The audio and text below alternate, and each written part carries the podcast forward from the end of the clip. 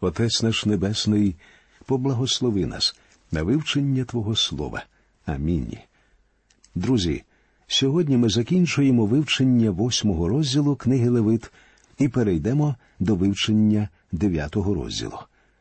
Говорячи про служіння священиків у Скинії, не можна не сказати і про те, як повинні нести служіння діти Божі в Христі. Апостол Юда так написав у 23-му вірші свого послання Спасайте і виривайте з огню, а до інших будьте милосердні зо страхом, і ненавидьте навіть одежу, опоганену від тіла. Справа в тім, що ми можемо посвятити себе Богові, дати обіцянку служити йому, але все це не буде мати значення, якщо наші рідні і сусіди не побачать служіння Господу в нашому житті. Що думають про вас люди, з якими ви навчаєтеся, працюєте? Чи вважають вони, що ви служите Богові? Чи бачать вони, що ви присвятили себе йому? Нещодавно я почув прекрасний відгук про одного християнина. Невіруюча людина сказала про нього. Я не знаю, яку віру він сповідує, але коли і мені теж захочеться вдаритися в релігію, саме така мені і підійде. На жаль, занадто часто відбувається навпаки світ не бачить у християнах Бога. Наше життя має приваблювати людей до Господа Ісуса Христа.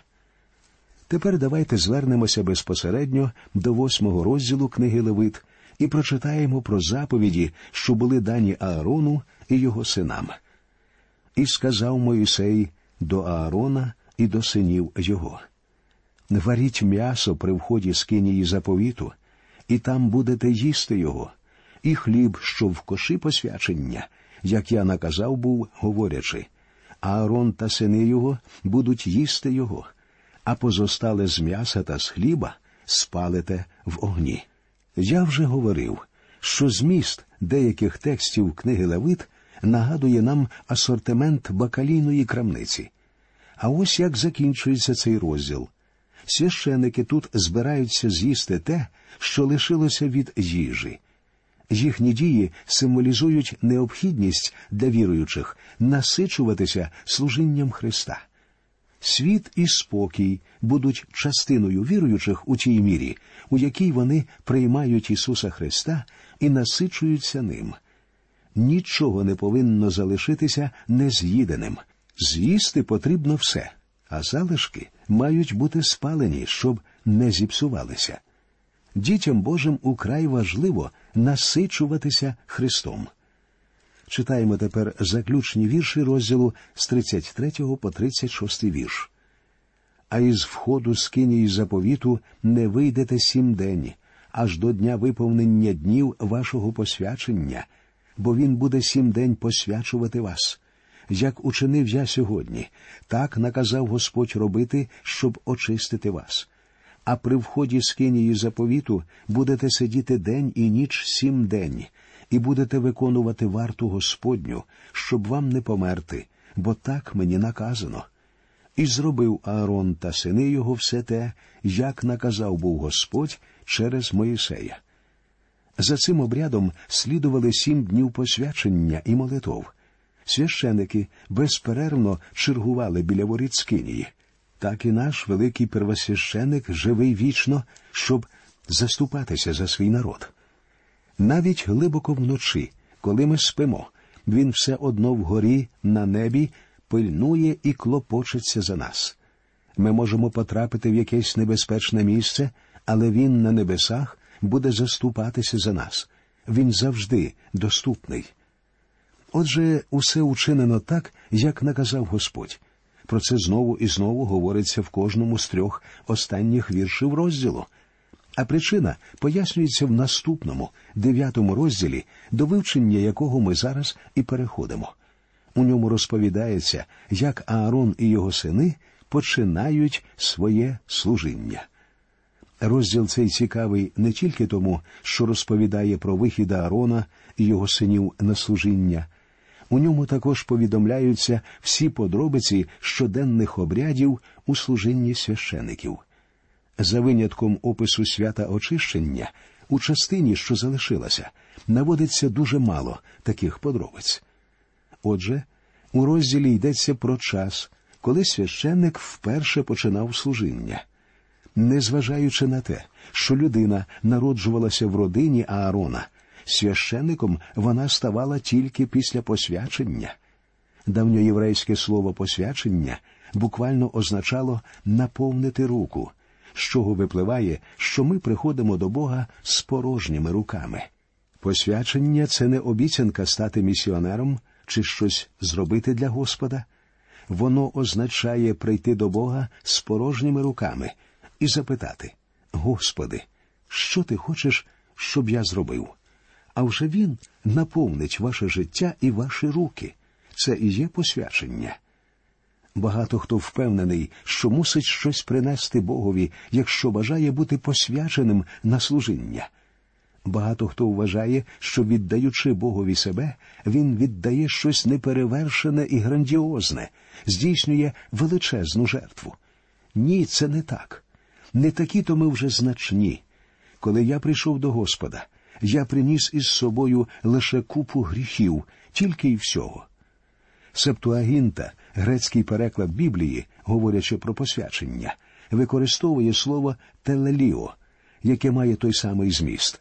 Грецьке слово телос означає мета, тобто виконання того, що повелів Бог, чи досягнення того призначення, заради якого ми народилися. А народжені ми для того, щоб виконати волю Христа і прославити Його. Христос же був народжений для того, щоб прийти на землю і привести нас у свій небесний дім до слави. Ось як про це сказано в десятому вірші другого розділу послання до євреїв.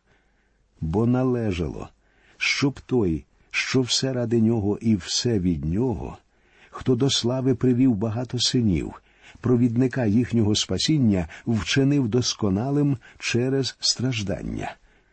Ісус був посвячений на служіння Богу. У нього була мета. Читаємо в 28-му вірші 7-го розділу послання до євреїв.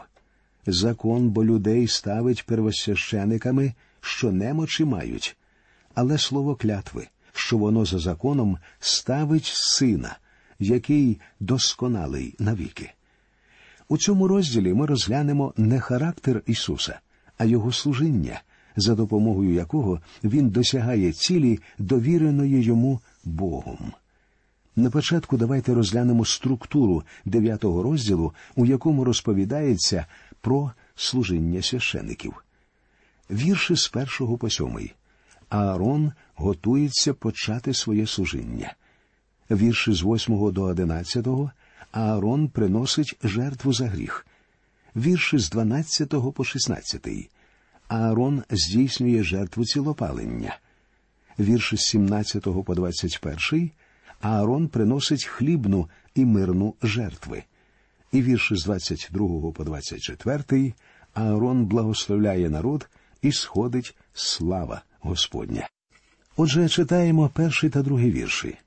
І сталося восьмого дня, закликав Мойсей Аарона та синів його та старших Ізраїлевих, та й сказав до Аарона Візьми собі теля з худоби великої, на жертву за гріх, і на барана цілопалення, безвадних, і принеси перед Господнє лице. Як бачимо, усе знову відбувається за наказу Божого. Священники виконали усі вказівки щодо семи днів, і тепер на восьмий день Аарон має розпочати своє первосвященницьке служіння.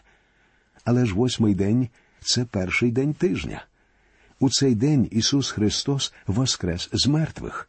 Він заступив на своє служіння первосвященика після смерті і Воскресіння. Четвертий вірш восьмого розділу і вірші з 10 по 12 дев'ятого розділу послання до євреїв говорять нам, що якби Христос залишився на землі, то Він не був би священиком. Тільки після свого піднесення на небеса у цю нерукотворенну скинію він став первосвящеником, і увійшов він у святилище через принесення своєї крові.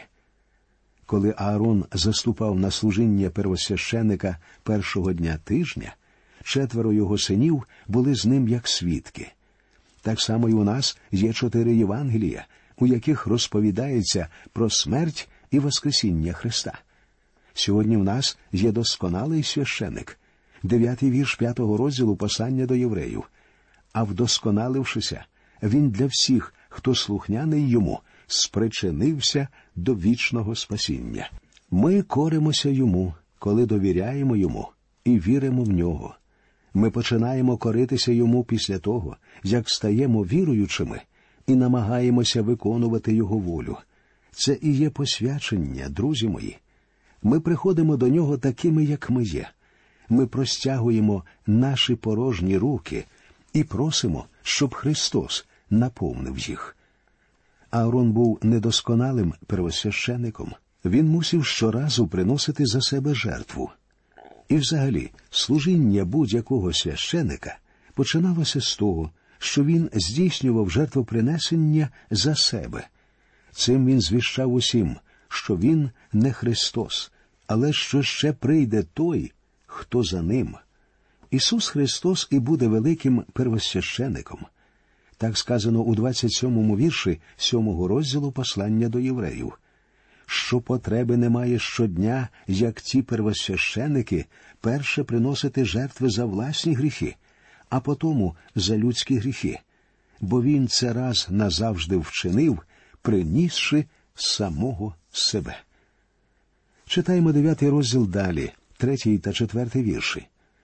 А до синів Ізраїлевих будеш казати, говорячи візьміть козла на жертву за гріх, і теля й ягня однорічних без вад на цілопалення, і вола, і барана на жертву мирну, на заріз перед Господнім лицем, і хлібну жертву в оливі, бо сьогодні об'явиться вам Господь.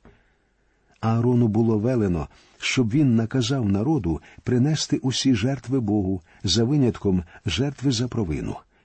На самому початку не було потреби приносити цю жертву, оскільки вони ще не встигли нічого зробити. А принесли вони звичайного козла в жертву за гріх, подвійне приношення теляти й ягняти в жертву цілопалення, подвійну жертву вола і барана в мирну жертву, і звичайне хлібне приношення. У цей день їм повинна була з'явитися слава Господня. Усе це було покликано показати нам, що прийти до Бога ми можемо тільки через смерть Христа, і тільки звернувшись до Воскреслого первосвященика, що сидить по правиці Божій. Вірші з п'ятого по сьомий. І принесли те, що наказав Мойсей перед Скинією заповіту, і прийшло все суспільство, і стало перед обличчям Господнім. І сказав Мойсей От що повелів Господь зробити, і з'явиться вам слава Господня. І сказав Мойсей Аарону: Приступи до жертовника, і зроби жертву твою про гріх і усе спалення твоє, і очисти себе й народ, і зроби приношення від народу, і очисти їх, як повелів Господь. Люди коряться, і Мойсей завіряє їх, що їм з'явиться слава Господня. Прочитаємо тепер про те, як Аарон приносить жертву за гріх, вірші з 8 по 11. І підійшов Аарон до жертовника та й зарізав теля жертви за свій гріх, а сини Ааронові принесли до нього кров, і вмочив він свого пальця в кров та й дав на роги жертівника, а кров вилив до підстави жертівника. Алій і нирки та сальника на печинці з жертви за гріх спалив на жертівнику, як Господь наказав був Моїсеєві, а м'ясо та шкуру спалив в огні поза табором. З цих віршів ми можемо дізнатися, як точно Аарон виконував обряд принесення жертви за гріх. Вона приносилася першою. Чому? Адже коли про жертви згадувалося раніше, то на початку звершувалася жертва цілопалення – а жертва за гріх приносилася останньою. Справа в тім, що спочатку Біблія розповідає про жертви з погляду Бога. А ось тепер ми підходимо до питання про жертву за гріх з погляду людини. людина приходить до Бога грішником. І ви, і я, ми грішні. І коли ми приходимо до нього, насамперед повинна бути принесена жертва за гріх. Сьомий вірш першого розділу послання до Ефесян говорить про те, що в Христі, що маємо в ньому відкуплення кров'ю Його, прощення провин через багатство благодаті Його. Далі ми читаємо про те, як Аарон приносить жертву всеспалення. Обряд приношення цієї жертви теж виконувався в скрупульозній відповідності з вказівками Бога. Спочатку Аарон приніс жертву за себе. Читаємо вірші з 12 по 14. І зарізав він жертву цілопалення, а Ааронові сини подали йому кров, і він покропив на жертівника навколо, а цілопалення достачали йому його частинами, і голову, а він палив на жертівнику, і обмив він нутрощі та голінки, і спалив в цілопаленні на жертівнику. Потім приносять жертви за гріх і цілопалення за народ, про що оповідають 15 і 16 вірші. І приніс він жертву за народ, і взяв козла жертви за гріх народу, та й зарізав його, і склав його в жертві за гріх, як і першого. І він приніс цілопалення і вчинив його за постановою. Усе це прекрасний образ Христа. У десятому вірші 53-го розділу книги пророка Ісаїї читаємо Та зволив Господь, щоб побити його, щоб муки завдано йому. Якщо ж душу він свою покладе, як жертву за гріх, то побачить насіння і житиме довгі дні, і замір Господній рукою його буде мати поводження. А в 21-му вірші п'ятого розділу другого послання до коринтян сказано бо того, хто не віддав гріха, він учинив за нас гріхом, щоб стали ми Божою правдою в нім. Христос поніс на собі гріх усього світу. Тепер прочитаємо, як Аарон приносить хлібну і мирну жертви. І він приніс хлібну жертву і наповнив на жертівнику, крім цілопалення ранкового, і зарізав він вола й барана, жертву мирну, що належить народові, а сини Ааронові принесли йому кров, і він покропив нею жертівника навколо, і принесли лій з вола та з барана курдюка, і лій, що покриває нутрощі й нирки, і сальника на печинці. І поклали вони лій на грудину, а він спалив лій на жертівнику, а грудину та праве стегно Аарон колихав, як колихання перед Господнім лицем, як наказав був Моїсей. Хлібна жертва, як і жертва мирна, була принесена відповідно до Божого веління. Аарон, як представник усього народу, приносить жертви перед Господом через пролиття і кроплення крові. Після чого Бог приймає людей, а потім благословляє. Тепер читаємо, як Аарон благословляє народ і якою великою є слава Божа. І підняв Аарон свої руки до народу та й поблагословив його, і зійшов від приношення жертви за гріх і цілопалення та мирної жертви. І ввійшов Мойсей та Аарон до скинії заповіту, і вийшли вони, і поблагословили народ.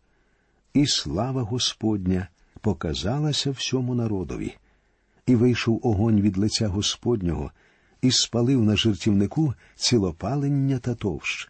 А весь народ бачив це, і закричали вони з радости та й попадали на обличчя свої.